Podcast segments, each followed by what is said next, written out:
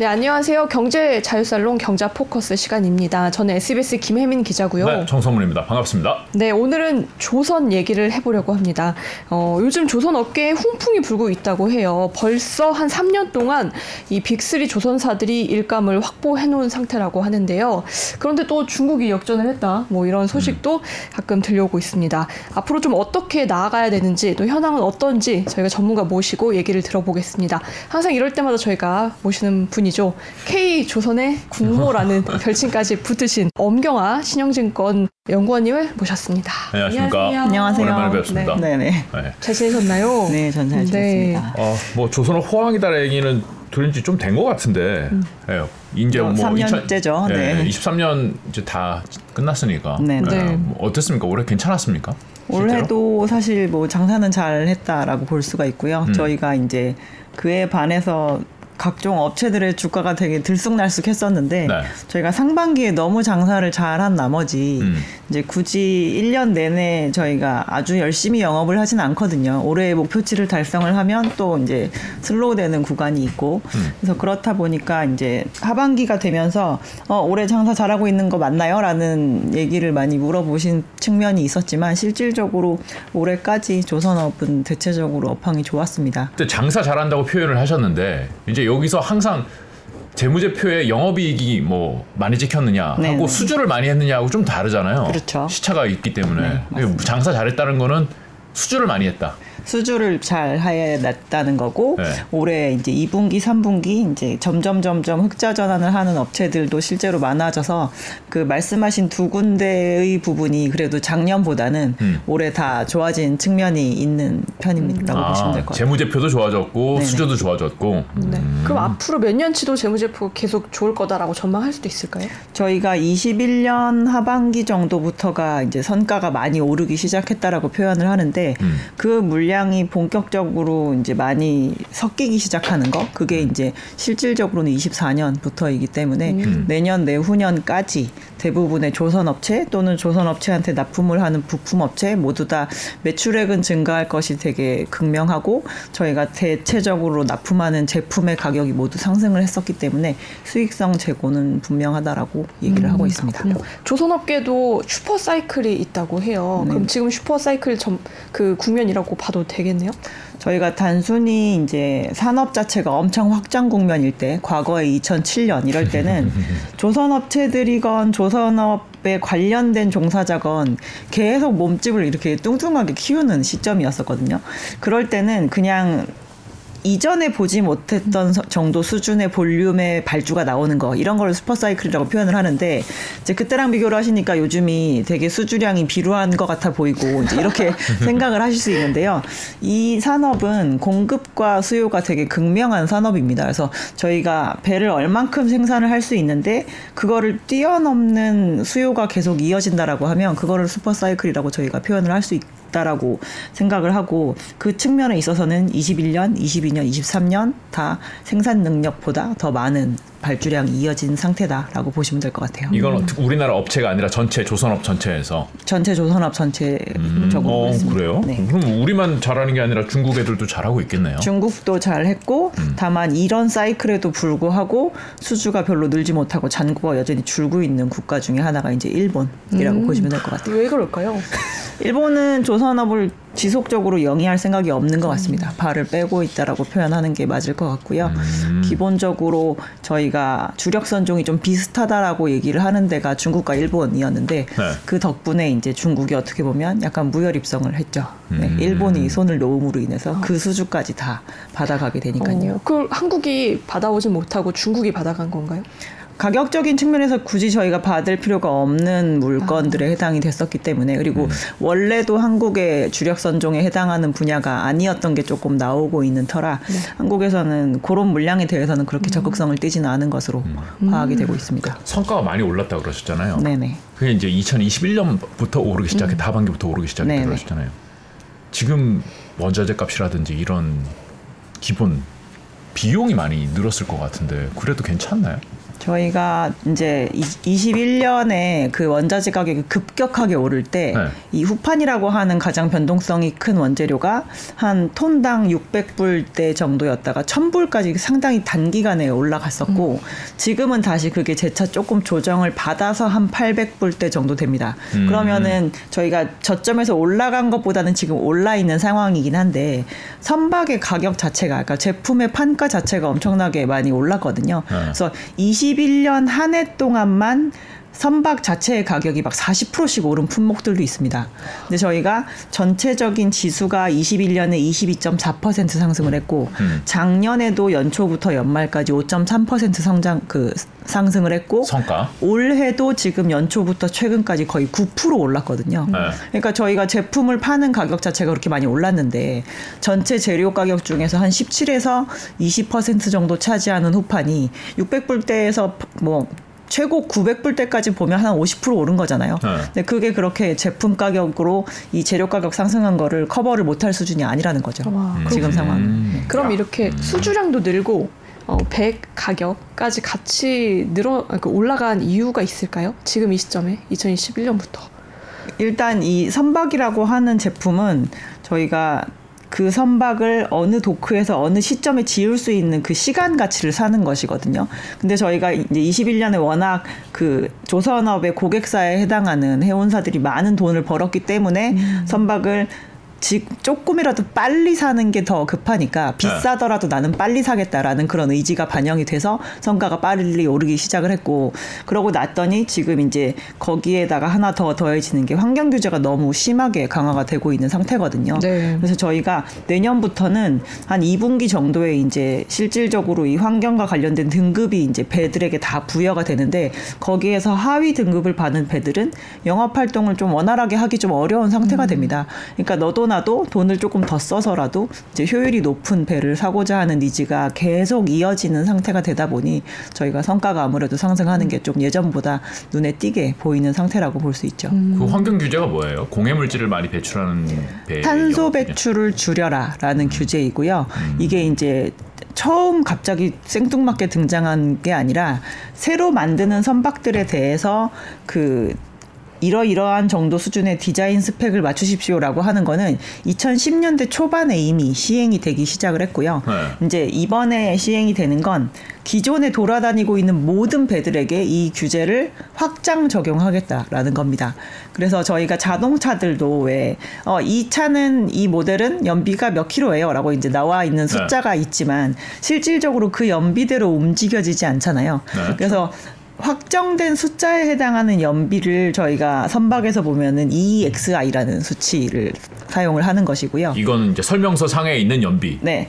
엔진이 어떠한 스펙이고 회- 음. 그 배가 어느 정도의 크기이고 뭐 원래 평균 스피드가 어느 정도로 다니면 이거는 뭐 얼마 이렇게 해서 딱 나온 정해진 숫자고 내년부터 저희가 적용이 되는 건 실제로 배를 쫓아다니면서 얼마나 배출하는지 한 3년 동안 자료를 모읍니다.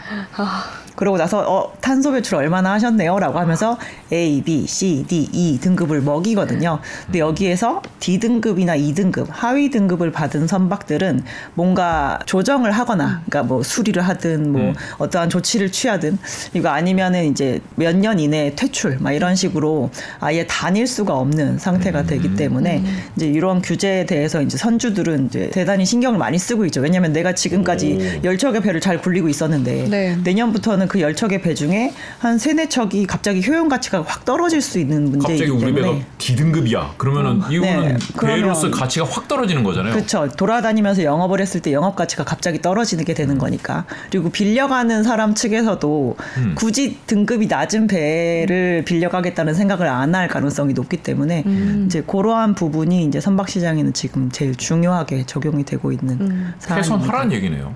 그렇죠. 그래서 지금이 2023년이 거의 역사적으로 가장 폐선이 없는 시기예요. 아, 그러니까 지금은 다 그냥 관망을 하는 거죠. 아직 아, 매년 등급 받고 폐선하자? 아직 등급 안 나왔으니까. 아. 그래서 이제 회원사들이랑 얘기를 해봐도 이제 중고선 시장에 내놓기는 했는데 음. 만약에 내년까지도 안 팔리는데 분명히 그렇게 내놓는 선박들은 사실 예상 등급이 좀 좋지 않은 선박들을 내놓거든요. 왠지 내년까지 별로 안 좋을 것 같아. 사는 사람도 기다리겠죠. 그래서 일부러 이제 내놓긴 했는데 만약에 내년까지 안 팔렸는데 등급이 결과적으로 안 좋게 나왔다라고 하면 음. 폐선 시장으로 보내버릴 거라고 얘기를 합니다. 아 해운사들이. 네네. 그럼 앞으로 그 올해 말고도 그 이후에도 계속 뭐 수주량은 늘어나겠네요. 그러니까 줄어들 가능성 별로 그래서 없고요. 이런 부분에 있어서 이제 단순히 너무 등급이 낮아서 교체를 해야 되는 그 선박의 규모만 해도 네. 적지가 않은데 그거 그러니까 신규로 이렇게 저희가 뭔가 물동량이 늘어날 것 같아서 필요한 거는 차치하고 음, 음. 이 교체 수요만 만든다고 해도 조선업체들이 할 일거리가 거의 몇 년치에 해당하지 않느냐라고 보기 때문에 네. 저희가 발주량이 좀 꾸준하게 강세를 보일 거라고 예상을 하는 겁니다. 근데 이제 그 조선업을 뭐 많이 지- 지켜보신 분들은 알지만은 그 중국이 주력으로 하는 이제 배들이 있고 네. 우리나라가 주력을 하는 배들이 네. 있고 그렇죠. 그렇잖아요. 근데 이제 어디서 D등급, E등급이 많이 나올 것이냐. 어, 지금 돌아다니는 배들이 우리가 주력으로 하는 뭐 LNG선 같은 시장은 뭐새 배들이 많아 뭐 이러면은 사실 우리하고는 상관없는 얘기잖아요. 네. 네. 어, 어떤가요? 어, 실질적으로 저희가 2등급으로 예상된다라고 하는 배 중에서 네. 비율이 높은 거는 중국이 주로 많이 하고 있는 어, 네. 배들이 많습니다. 근데 만약 그 배를 어, LNG선 같은 친환경적인 배로 바꿀 가능성은 없나요?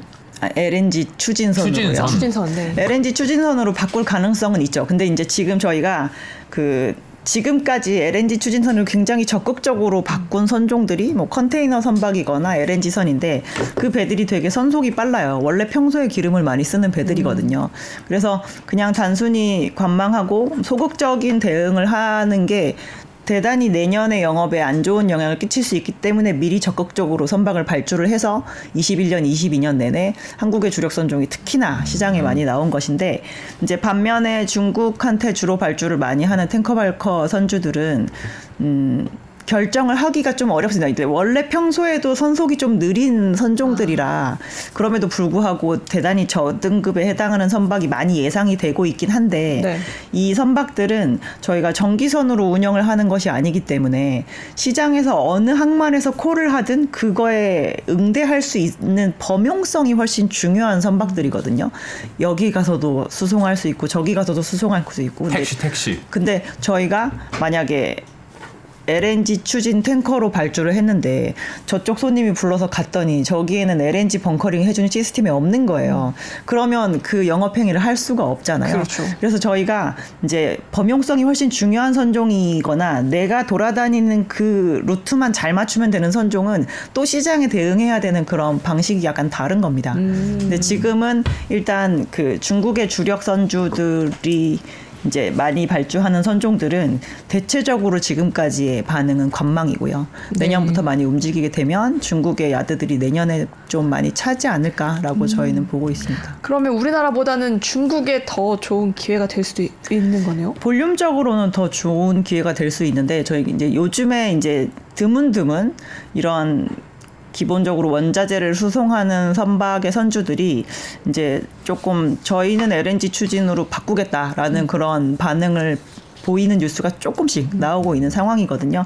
근데 그 선박의 가격이 저희가 굳이 컨테이너 선박이나 LNG 선박을 좀 받을 때보다 오히려 수익성이 좋아질 여지가 있다라고 하면 이제 그런 선박들을 받아서 저희도 수익성을 올릴 수가 있죠. 네. 그러니까 저희가 지, 직 전 조선호항을 2007년으로 많이 기억을 하는데 그때 대장 선종도 원래 벌커였었거든요. 그래서 우리나라가 잘 받는 선종이 아니라 그러한 여타의 선종들의 이 호황이 오게 되면 그 선박을 만드느라고 발주를 해서 조선 업체들의 자리가 차기 때문에 다른 선종의 성과는 동반 상승합니다.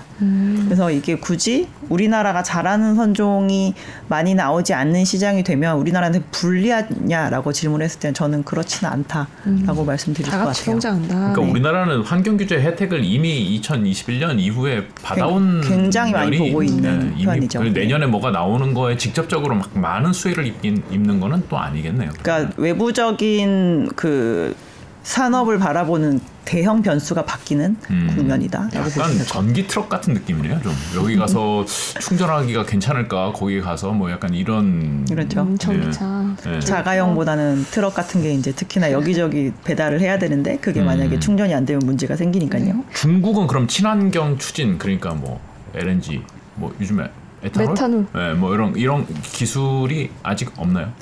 음, 발주 자체를 아예 못 받진 않은 상태이고요. 네. 저희가 이제 컨테이너 선사들이 LNG 추진선으로 만들어 주세요. 아니면 메탄올 추진선을 만들어 주세요. 이제 이거를 제일 먼저 찾는 조선소는 한국이었는데 네. 그러한 친환경적인 선박을 발주한 회사의 경쟁사들도 또한 그런 배들이 필요하니까 발주를 해야 되는데 다 한국에 오긴 한국이 사이즈가 안 되는 측면이 있고 이제 중국의 해운사와 뭐 얼라이언스를 형성한다거나 이런 업체들은 중국의 야드에 그 선박 금융을 지원 받아서 이제 발주를 하는 사례가 있습니다. 근데 저희가 잘 보면 이제 중국의 조선 업체들도 많이 조정을 받았지만 또 부품 업체들이 조정을 받았고 저희가 친환경 선박이라고 해서 만드는 게 보통 이중 연료 추진 엔진을 탑재를 해야 되는데 네. 이제 그런 거에 대한 부품은 뭐 한국에서 수입을 한다거나 이런 식으로 해서 이제 짓고 있는 그런 상황이라. 아, 그러니까 중국도 전기차 만들고 우리도 전기차 만들고 배터리는 한국 배터리 쓰고 뭐 이런 뭐 이- 느낌이군요. 이런 느낌이죠. 네. 아, 결국 거기서도 뭐 엔진이나 이런 것만 사- 수입해 오면 LNG 우리 할 줄 모르지만 할 수 있을 것 같다라는 생각은 좀 들거든요. 궁극적으로 저희는 절대로 못 따라온다는 생각은 절대 하지 않고요. 네. 왜냐하면 특히나 조선 같은 이러한 산업은 이 처음에 레코드를 외부의 고객이 못 쌓아줄 때 내부의 고객이 쌓아줄 수 있는 역량이 되면 사실 그거를 역량을 쌓아갈 수 있는데 중국은 굉장히 큰 조선 국가이기도 하지만 굉장히 큰 해운 국가이기도 하거든요. 그래서 중국이 자체적으로 필요로 한 선박이 뭐 혹시나 벌크만 필요하지도 않고 탱커만 필요하지도 않고 컨테이너도 필요하고 LNG도 필요한데 영원토록 못 만들 거다라는 건 너무 저희의 오만한 생각이죠. 중국이 우리나라에 발주내는 거는 있나요? 요즘에? 과거에도 있었고 지금도 아마 있을 거라고 보고 있고요. 왜냐하면 중국이 지금 전 세계 1등 LNG 수입국인데 어, 작년까지의 확정 레코드상으로 대형 LNG 선을 중국이 1년에 4척밖에 못 만들었습니다. 음. 그래서 이제 그거를 뭐 중국이 직접적으로 발주를 할 수도 있고 중국의 LNG를 수송해 줄 중국이 아닌 해운사가 우리나라에 발주하는 경우도 있고 하니까 그 수요가 지금까지 우리나라가 소화를 하고 있었다라고 이해를 해야 되겠죠. 네. 그리고 내년에 또 기대되는 분야가 해양 플랜트 부문이라고 하거든요. 이거는 어떤 건지 좀 자세히 설명 좀. 저희가 이제 석유가스를 뭐 땅에서도 팔 수도 있지만 이제 바다에서도 팔 수가 있습니다.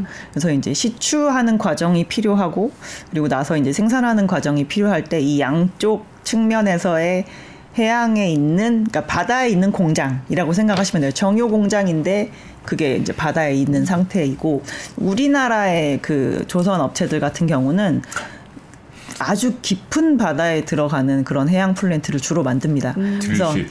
예, 그렇죠. 그래서 뚫어도 둥둥 떠서 바다를 뚫고 아. 생산을 해도 둥둥 뜬 상태에서 이거를 뚫어야 되기 때문에 dynamic positioning의 그 기능을 가지고 있는 설비들이 들어가게 되거든요. 그래서 파도 쳐도 그 위치를 유지할 수 계속 있는. 유지하고 저희가 타겟으로 하는 정확한 위치를 몇 미터 벗어나지 않은 그 상황에서 뚫어야 되니까 그래서 그 설비들이 언제 이후로 발주가 안 나왔을 것 같으세요? 아 한참 됐죠. 한한 7, 8년 된 것 같은데요. 10년 정도 10년? 됐겠죠. 네. 왜냐하면 2014년 12월에 유가가 폭락을 했습니다. 네. 네. 근데 특히나 깊은 바다를 뚫는다는 건 굳이 연근에나 땅을 뚫어도 되는데 깊은 바다까지 뚫어 간다는 거는 유가가 굉장히 높았다라는 뜻이거든요. 유가 예, 그래서 그렇죠. 유가가 그렇게 떨어지게 되면 굳이 이 프로젝트를 왜 우리가 계속 진행을 해야 되느냐 이 원론적인 문제로 가기 때문에 프로젝트가 다 전면 없어집니다. 다 파산했잖아요. 그래서 굳이 저희가 시추를 시추행위를 할 필요가 없고 깊은 바다에서 깊은 바다에서 생산행위를 할 필요가 없기 때문에 그거에 대한 신규 설비가 지금 발주가 안 나온 지 거의 만 10년 가까이 돼 가는 상태인 것 같아요. 그래서 이제 그런 거에 대해서 저희가 그러면 신규 설비가 그런데 과연 생길까요 라고 이제 의문을 많이 가하실 텐데 어 최근에 엑손모빌이 굉장히 큰 뭐 시추 회사나 뭐 석유가스 생산업체 같은 거를 인수를 했습니다. 엑손모빌과 그리고 이제 쉐브론 이런 데가 음. 그래서 그 딜의 규모가 1990년대 이후에 가장 큰 규모였다고 얘기를 하더라고요. 그래서 저희가 이 코로나 시기에 사실 신재생 에너지에 해당하는 걸 굉장히 많이 투자를 했잖아요. 전면적으로. 네. 근데 투자를 많이 해서 지금 이제 그거를 뭐 요즘 금리가 올라가니까 이 프로젝트는 완전 전면 엎어진다 이런 게 아니라 저희가 어느 정도 기준치보다 조금 상향되게끔 많이 달성을 해놓은 상태입니다. 국가들이.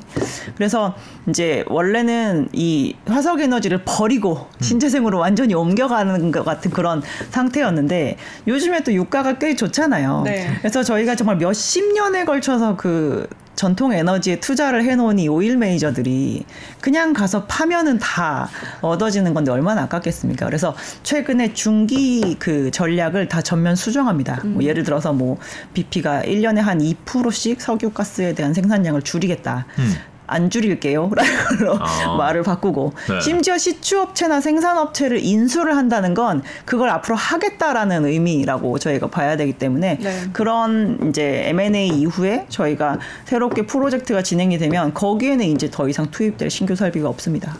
그러면 저희가 설비 시장에도 분명히 신규 수요가 생겨나게 될 가능성이 상당히 높겠죠. 근데 말씀하셨다시피 그런 이제 심해 시추선들은 유가가 올라가야지 채산성이 나오는 거잖아요. 네. 근데 유가가 여기서 더 올라갈 거라고 보나 보죠? 메이저들은 지금 정도 유가 수준이어도 충분하다는 거죠. 아, 70불 대. 상당히 그 경쟁사들이 많이 죽었고 네. 음. 나는 기존에 투자하던 것보다는 그때보다는 이런 뭐 설비 단가나 이런 것들이 많이 하향 안정화된 편이기 때문에 음. 저희가 그 정도 수준에서 생산해서 이제 남들보다 지금은 남들이 많이 없어진 상태니까 저희가 음. 시장에서의 점유율이 높아졌을 거잖아요. 그런 네. 판매하는 회사들이 그랬기 때문에 이제 신규로 프로젝트를 시행해도 된다, 채산성이 나온다라고 이해를 하는 겁니다. 이제는 그래도 비싸게 팔겠죠 우리나라 중공업들이 뭐 이제는 이거 해가지고 엄청 손해 많이 보고 그랬잖아요. 굳이 필요 없는 스펙을 빼지 않을까라고 저는 생각을 하고요. 예전에 만들었던 해양 플랜트의 설비에 대해서 한마디로 이렇게 표현해 주시더라고요. 부잣집 도련님이라고. 너무 뭐가 투머치로 많아서 굳이 그렇게까지 네. 스펙이 좋을 필요가 없는데 굉장히 이제 호화스러운 그 스펙을 가진 설비들이었다. 근데 그럼 굳이 안 필요한 것까지 갖고 있는 그러니까 이제는 페라리를 가성비, 납품했다 이거. 가성비 있게 이제는 뭐 그렇게 납품을 네. 하기를 아마 상대방도 원할 것이고 예. 음. 우리나라도 그동안 만들었었던 노하우도 있고 계약을 어떻게 해야지 우리가 이제 앞에 단계에서 문제가 생긴 거를 굳이 EPC 과정에서 이제 뒤집어 쓰지 않고 잘 만들어서 납품할 수 있는지에 대한 노하우도 네. 챙겼기 때문에 예, 그 조심할 부분이 것 좀- 같다라는 생각은 좀 들기는 그쵸. 하는데 그래도 불안하긴 워낙 크게 당했었기 때문에 이 사실 조선업은 앞서 말씀하셨다시피 앞에 이제 해운사들이 발주를 내는 게 그- 네. 제일 크잖아요. 해운사들이 지금 올해 되게 안 좋다면서요. 음, 되게 안 좋은 수준이라고 지난해 대비 될지 뭐 이익이 모르겠네요. 엄청나게 뭐, 뭐 90, 90%씩 줄었으니까요. 네. 근데 지난 한 2년 반 동안 뭐 요번에 제일 좋았던 선종의 선주들이 이제 컨테이너 선사였으니까 돈 몇 년치 벌었을 것 같으세요? 한 5년치? 10년? 60년치 벌었어요. 와 진짜 60년? 네. 그래서 좀 와. 손실 나도 괜찮아요. 저희가 금융위기 때는 네. 금융위기 지나고 나서 그때 제가 여전히 애널리스트를 하고 있었는데 네. 그 때가 진짜 눈 뜨면 도산하는 회사가 해운사였거든요. 네. 막 현금이 막 말라간다 이 얘기를 매일매일 들으면서 근데 지금은 아마 전 세계에서 돈 제일 많이 들고 있는 주체가 그 에너지 메이저들과 해운사일걸요. 음, 현금이 남아 돌고 막 음. 주주에게도 환원하고 직원에게도 막 성과급을 4,000%씩 줘도 뭐 선박을 투자할 것들은 여전히 손에 많이 쥐고 있고 손실이 좀 나면 손실이 나는 과정에서 지금 들고 있는 현금으로 버티면서 경쟁사 죽길 기다린다 이런 전략이기 아? 때문에 예. 근데 연구원님 그 투자자들 입장에서 보면 어 지금 들어가기에는 조금 늦었다고 봐도 될까요? 그러니까 조선이요. 조선도 그렇고 해운도 그렇고 해운은 저희가 이제 업황 자체가 좋아질 거다라는 얘기를 하기는 조금 어려운 국면인 것 같습니다. 특히나 네. 이제 소비재와 관련된 컨테이너 쪽은 왜냐하면 저희가 그 호황 때 많이 발주한 선박들이 25년, 24년 계속 많이 들어올 거기 때문에 저희가 운임을 결정짓는 가장 코어는 결국 수요랑 공급인데 수요가 아주 많이 뛸 여지도 별로 없으면서 공급은 역사적으로 가장 많이 늘어날 예정이거든요. 그래서 원래도 치킨 게임이 되게 두드러지는 업종인지라 아마 25년까지 저희가 아 운임이 추세적으로 오를 것 같아 이 얘기는 하면 제가 진짜 거짓말쟁이가 되는 것이고요. 네. 그래서 궁극적으로 운임이 안 좋아지는데 그거를 사세요라고 얘기하는 거는 좀 말이 안 된다라고 보고 있고 지금 우리나라에서도 HMM의 딜이 진행이 되고 있지만 시장에 그거 말고도 저희가 알려지지 않은 해운업 딜이 진짜 많거든요. 네. 근데 그게 해운업에 종사하시는 분들이 이 가격을 언제 팔아볼 수 있을까라는 생각을 굉장히 많이 하고 계시는 상태예요. 아, 근데 아- 해운사를 가지고 있는 네. 주인들이 야, 지금 평- 팔아야 돼. 평생을 그 이 업을 했지만 네.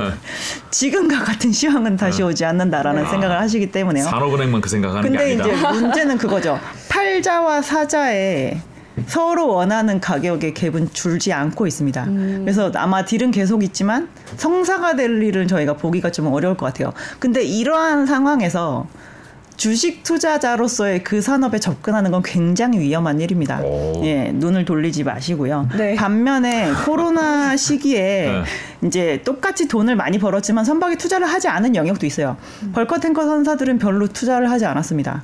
그래서 음. 24년, 25년에 들어올 배들이 별로 없고 그 두 개의 선종에 저희가 아까 얘기했던 그 CII 등급이라고 하는 거에 가장 최저 등급으로 예상되는 배의 비중이 한 10.4% 정도 됩니다. 각각. 네. 음.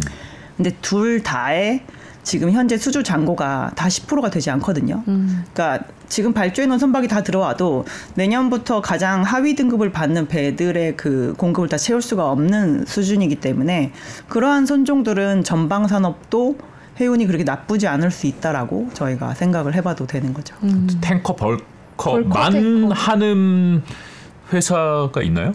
네. 아, 아무래도 뭐 매출의 비중에서 80% 이상 차지하는 뭐 회사 뭐 우리나라의 페노션 같은 업체 있고요.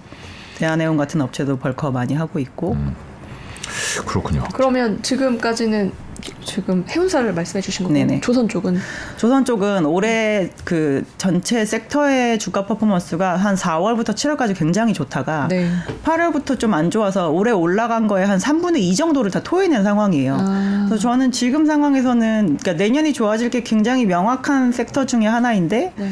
올해 무슨 잘못을 저지른 것처럼 주가가 지금 빠져 있는 상황이거든요. 그래서 내년 어닝 시즌도 이제 뭐 곧 4분기 어닝 시즌도 1분기에 시작이 될 테고 할 텐, 그리고 매 분기 아마 실적이 나오면서 어, 이익률이 점점 좋아지느라는 모습을 보일 텐데 그런 부분을 고려하면 지금 정도 수준에서는 조금 적극적으로 내년 바라보면서 음. 비중을 저는 늘려놓는 게 낫지 않을까라고 생각합니다. 음. 저는 살만하다.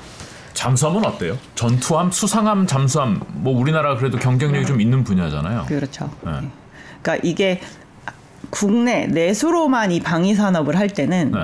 이제 지금 뭐 대형 방위 산업 관련된 거는 이제 하나오션이랑 현대중공업이 하고 있는 상태인데 저희가 내수로만 이거를 판매할 때는 사실 수익성 산업이라고 보기는 조금 어려워요. 네. 크기도 뭐 크지도 않았고요. 그리고 저희가 두 회사 다 어느 정도의 잠수함과 수상함을 만들 수 있는 캐파가 있을 텐데 국가가 이 회사의 이 사업 부문의 캐파가 꾸준히 돌아가라고 그거에 맞춰서 납품을 막 발주를 해주지도 않거든요. 아. 그리고 이제 꾸- 쭉 지금까지 보면 저희가 한국 전쟁 이후에 이거를 몇십 번에 걸친 국산화 과정을 거쳐가지고 원래는 그냥 막 영국, 뭐 미국 이런 데서 이렇게 받아 쓰던 무기를 많이 국산화 시켜서 지금 현재 뭐 도산 안창호함, 뭐 장보고함, 뭐 손원이 막 이런 게 만들어진 거잖아요. 네. 그래서 그래서 지금 이제 이러한 해양 쪽에 해당하는 그 방위 산업체들의 그 국산화율이 제가 알기로 한 6, 70%대까지 이제 올라온 걸로 알고 있거든요. 아, 아직 그렇게 뭐- 그래도 예, 더 높을 꽤줄 높은 알았는데. 편에 해당이 아, 그 됩니다. 높은 예. 건가요? 네. 높은 편에 해당이 되는데 그렇게 해서 이제 만들었는데 저희가 이게 수출로 가면 그때부터는 이게 이제 산업으로 생각을 해도 됩니다. 수익성 산업이 되는 거죠. 지금까지 저희가 R&D 비용을 그렇게 들여서 음. 그거를 다 개발을 해놨고 기존에 국내에서 이렇게 방위 산업만 진행할 때는 마진을 따로 떼 보면 한 4에서 6% 이렇게밖에 그냥 안 나오는 방위 산업은 수준인데요. 항상 정부가 그 정도 마진 주고선 네, 그렇게 하니까. 받았죠. 네. 근데 이제 이거를 똑같은 스펙인데 해외에 팔때 보면 막 가격이 심할 땐 한 두 배 정도 가격으로 파는 것 같아요. 아 네. 그래요? 네. 그래서 저희가 비용은 미리 선투자 다 해놨고 음. 이제 만들어 가지고 파는데 시장 가격으로 판매하면 되는 거잖아요. 네. 그래서 그렇게 되면 이제 수출의 비중이 늘게 되면 그 방위 산업은 마진이 이제 올라가게 되면서 저희가 어, 이 산업을 진행하는 걸로 인해서 조금 밸류를 줄만하다라는 얘기를 하게 됩니다. 지금까지는 조선업체들 중에서 방위 산업을 한다는 것만으로 저희가 프리미엄을 주거나 이런 적은 없었다라고 이해하시면 될 것 같고요. 그 부분이 대형 수출로 성사가 되는 모습을 보인다라고 하면은 꼭 띄어서 저희가 밸류를 줄 수 있어야 되겠죠. 음. 최근에 캐나다 해군 잠수함 수주 얘기가 나오는데요. 굉장히 얘기가 많이 나오고 있지만 60조라 실제로- 그러니까 이게 근데 이 그 60조가 네. 이제 설비를 만드는 거에 대한 부분만 해당하는 건 아니고요. 네. 저희가 이런 잠수함 같은 거를 수주를 하게 되면 꼭 몇 년에 한 번씩 이제 정비를 해야 되는데 그 정비가 실제로 이렇게 이렇게 김밥 썰듯이 썰어가지고 음. 저희가 부품 다 빼서 깨끗하게 클리닝해서 쓸 건 쓰고 교체할 건 교체하고 하는데 새 배 만드는 가격 거의 한 60% 정도 받습니다. 와, 네. MRO 시장이 굉장히 크거든요. 어, 그리고 그건 그래요? 꾸준하게 계속해야 되고 한번 만들고 끝이 아니기 때문에 그 모든 사업비를 다 통틀어서 한 60조 원 정도가 된다. 아, 그러니까 AS 비용까지 다 통틀어서 60조가 근데 된다. 당연히 만든 쪽이 창정비를 하는 게 낫겠죠. 근데 이거 이거를 그러니까 우리나라가 가, 뭐 이거 우리나라 가 가져오는 게 확정된 게 아니잖아요. 아니죠. 네. 예, 경쟁에 뛰어든 거죠. 네, 맞습니다. 경쟁력이 있을까요?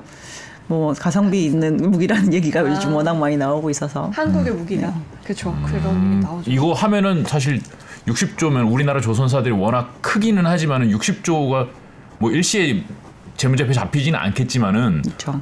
대단히 장기간에 걸쳐서 잡히고 네. 뭐 한화오션 같은 경우는 지금 방산 관련해서 이제 증설도 진행하겠다라고 얘기를 하고 있고 음. 뭐 일부 이제 국가들 중에서 이제 local contents가 굉장히 심한 지역에 해당하는 거를 소화하기 위해서 뭐 해외 사업장에 지분 투자를 한다거나 아니면 음. 사업장 자체에 대한 투자를 진행하겠다라는 얘기도 하고 있습니다. 그러면 이건 꽤 크다고 말할 수 있는 거죠. 꽤나 크고 꽤나 긴 얘기예요. 저희가 예. 음, 인식 시장에서 그걸 언제 받아들일 것이냐의 시점의 문제일 수도 있겠네요. 그래서 실질적으로 발주가 좀 이루어지는 시점이 돼야 되지 않을까 싶고요. 이제 뭐 이제 이제 뭐 육상 무기나 이런 데서 보면은 저희가 막 K9 이런 거는 실제로 수주를 해가지고 막 계약을 성사시키고 이런 부분이 있는데 음. 이제 그렇게 되었을 때 저희가 그 가격을 좀 전가해 줄 수 있을 것이고 그 전까지는 저희 쪽에서는 아마 그냥 뉴스만 계속 나오는 수준에 보수적으로. 불과하지 않을까 싶습니다. 음. 네. 잠깐 말씀해 주셨는데 해외 요즘에 이렇게 우리나라 조선업들이 한창 이제 바쁠 때 뭐 잘 나갈 때 해외에 막 했다가 수빅 뭐 했고 그렇죠. 뭐 했고 필리핀 수비. 예, 뭐 이렇게 다 그냥 별로 성과가 없었잖아요. 지금 네. 근데 요즘에 또 다시 뭐 해외 뭘 한다. 우리나라에 뭐 인력난이어서 지금 배 만들 사람이 없다. 뭐 이런 얘기들이 자꾸 나오는데. 음, 일부 이제 이번에 저희가 실적 나오고 컨퍼런스 콜을 할 때 저희가 지금 제일 힘든 하청업체 중에 한 군데가 매나와가 많이 들어가는 그러니까 인력 투자가 많이 돼야 되니까 막 굉장히 고부가라기보다는 손이 많이 써야 되는 그런 부분인데 그래서 실제로 대형 조선 업체들 중에서 중국 야드에서 블럭을 만들어 오는 비중이 기존에 한 20% 정도였다가 30% 정도로 늘리고 있는 업체도 나타나고 있는 상황이고요.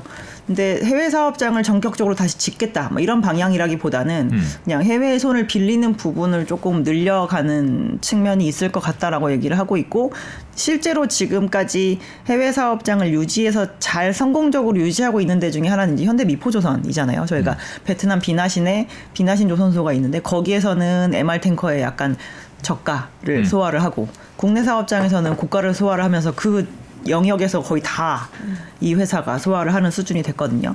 근데 최근에 나온 것 중에 뭐 현대중공업의 뭐 필리핀 조선소에 대한 접근 막 이런 거는 아마 그 필리핀 쪽에 관련된 군함 네. 뭐 AS 사업 뭐 이런 거를 만약에 하게 되면 음. 이제 여기까지 와가지고 AS에서 가는 것보다는 그쪽에서 이제 진행을 하게 될 가능성이 좀 있다라는 정도의 얘기인 것 같습니다. 규모가 그렇게 크지는 않은 거군요. 그러면은. 규모 자체가 사실 앞으로의 MRO를 만약에 다 받아오거나 이렇게 된다면 굉장히 클 수 있겠죠. 네. 음, 그렇군요. 근데 인력 문제는 어쨌든 근본적으로 한국 내에서 해결하긴 해야겠네요. 저희가 요즘에 이렇게 컨택을 해서 좀 얘기를 해보고 사업장에도 좀 가보면 어, 연초에 얘기했던 것처럼 뭐 외국인으로 이거를 지금 해결한 상태는 확실히 아닌 것으로 파악이 되고요. 외국인 인력이 들어오긴 했지만 이제 굉장히 그 기술 수준이나 이런 게 전혀 필요 없는 정도 수준의 일을 하시는 것 같고 네. 지금은 그 하청에 계시다가 원청으로 올라가시거나 아니면은 퇴직하셨는데 다시 붙잡혀 가가지고 일을 하고 계신 분들이 훨씬 더 많은 상태인 것 같고요. 그래서 이제 요즘에 제일 힘든 데가 이제 오히려 완성조선 업체들은 그렇게 힘든 얘기를 조금 덜 합니다. 연초보다. 네. 왜냐하면 하청업체에 있던 분들이 이제 10년 만에 거의 신규 채용인데 음. 무조건 가셨을 거잖아요. 그래서 중견 업체 분들이 좀 힘들어하세요. 아, 하청 업체는 지금 빼가니까. 인력들이 다 빠져나오고 네, 우리 신규로 빠져나가요. 뽑아야 되는데 뽑을 사람 그래서 없고. 이제 단순히 그냥 딱 전문 엔지니어링 인력 몇 명으로 해결이 되는 그런 부품 업체나 뭐 하청 업체들은 좀 그렇게 힘들다는 얘기를 잘 안 하시는데 이제 이 공사 시수가 많이 들어가야 되는 그런 하청의 형태를 가지고 계신 분들한테서는 요즘에 좀 안 좋은 뉴스가 많이 나오고 있습니다. 그렇군요. 이 제가 현장에 직접 가봤는데 네. 그때는 반대로 오히려 어 일 그 일할 사람이 너무 일할 사람 많고 수주가 안 돼가지고 문제가 됐을 음, 때예요. 근데 음. 한 10년간 그랬었잖아요. 계속. 그렇죠. 그, 어, 그때랑 지금 분위기가 다른데 문제는 코로나 때문에 일을 그만두고 많이 나가신 분들이 계세요. 근데 지금 보니, 그때 보니까 그 하청에 재하청에 제재 하청을 막 주면서 이게 고급 인력인데도 불구하고 자신의 능력에 맞는 임금을 받으시는 분들이 좀 적더라고요. 그래서 이걸 좀 근본적으로 해결해야 문제가 외국에서 지금 인력 수급을 해도 해결 안 되는 문제잖아요. 그래서 좀 그런 대응 방안이 필요한 시점인 것 같긴 합니다. 계속 어쨌든. 저희가 돈을 벌어야 다시 보상을 해줄 수 있는 상황인데 조선업체들 지금까지 주구장창 적자 나다가 올해 요만큼 이익 났거든요. 여기에서 보상을 지금부터 왕창 해드리기는 어려울 것 같고 어. 24년 정도부터는 그 노동자에 대한 보상이 조금 이루어지는 정도 수준의 네. 수익성까지도 바라볼 수 있지 않을까라고 보고 있습니다. 그리고 이 조선업이 어 뭐 좋을 것 같다, 좋다라는 네. 얘기를 사실 몇 년째 했는데 이제 음. 투자하시는 분들은 어, 워낙 당할 때 크게 당했었기 때문에 이제 확신은 없고 참 굉장히 손이 잘 안 나가는 섹터이긴 한데 그렇죠. 어 이제 올해 2023년 연말 정리를 해보면은 음, 역시 연초에 예상한 대로 괜찮다. 어, 네. 내년도 괜찮을 것 같다. 하지만 해운업은 좋았었지만 앞으로 몇 년은 조금 네, 어, 적극적으로 다가가기는 좀 조심스럽다. 네. 이 정도로 예, 완화해서 말씀드리면 되겠죠. 예, 오늘 말씀 잘 들었습니다. 고맙습니다. 감사합니다. 아.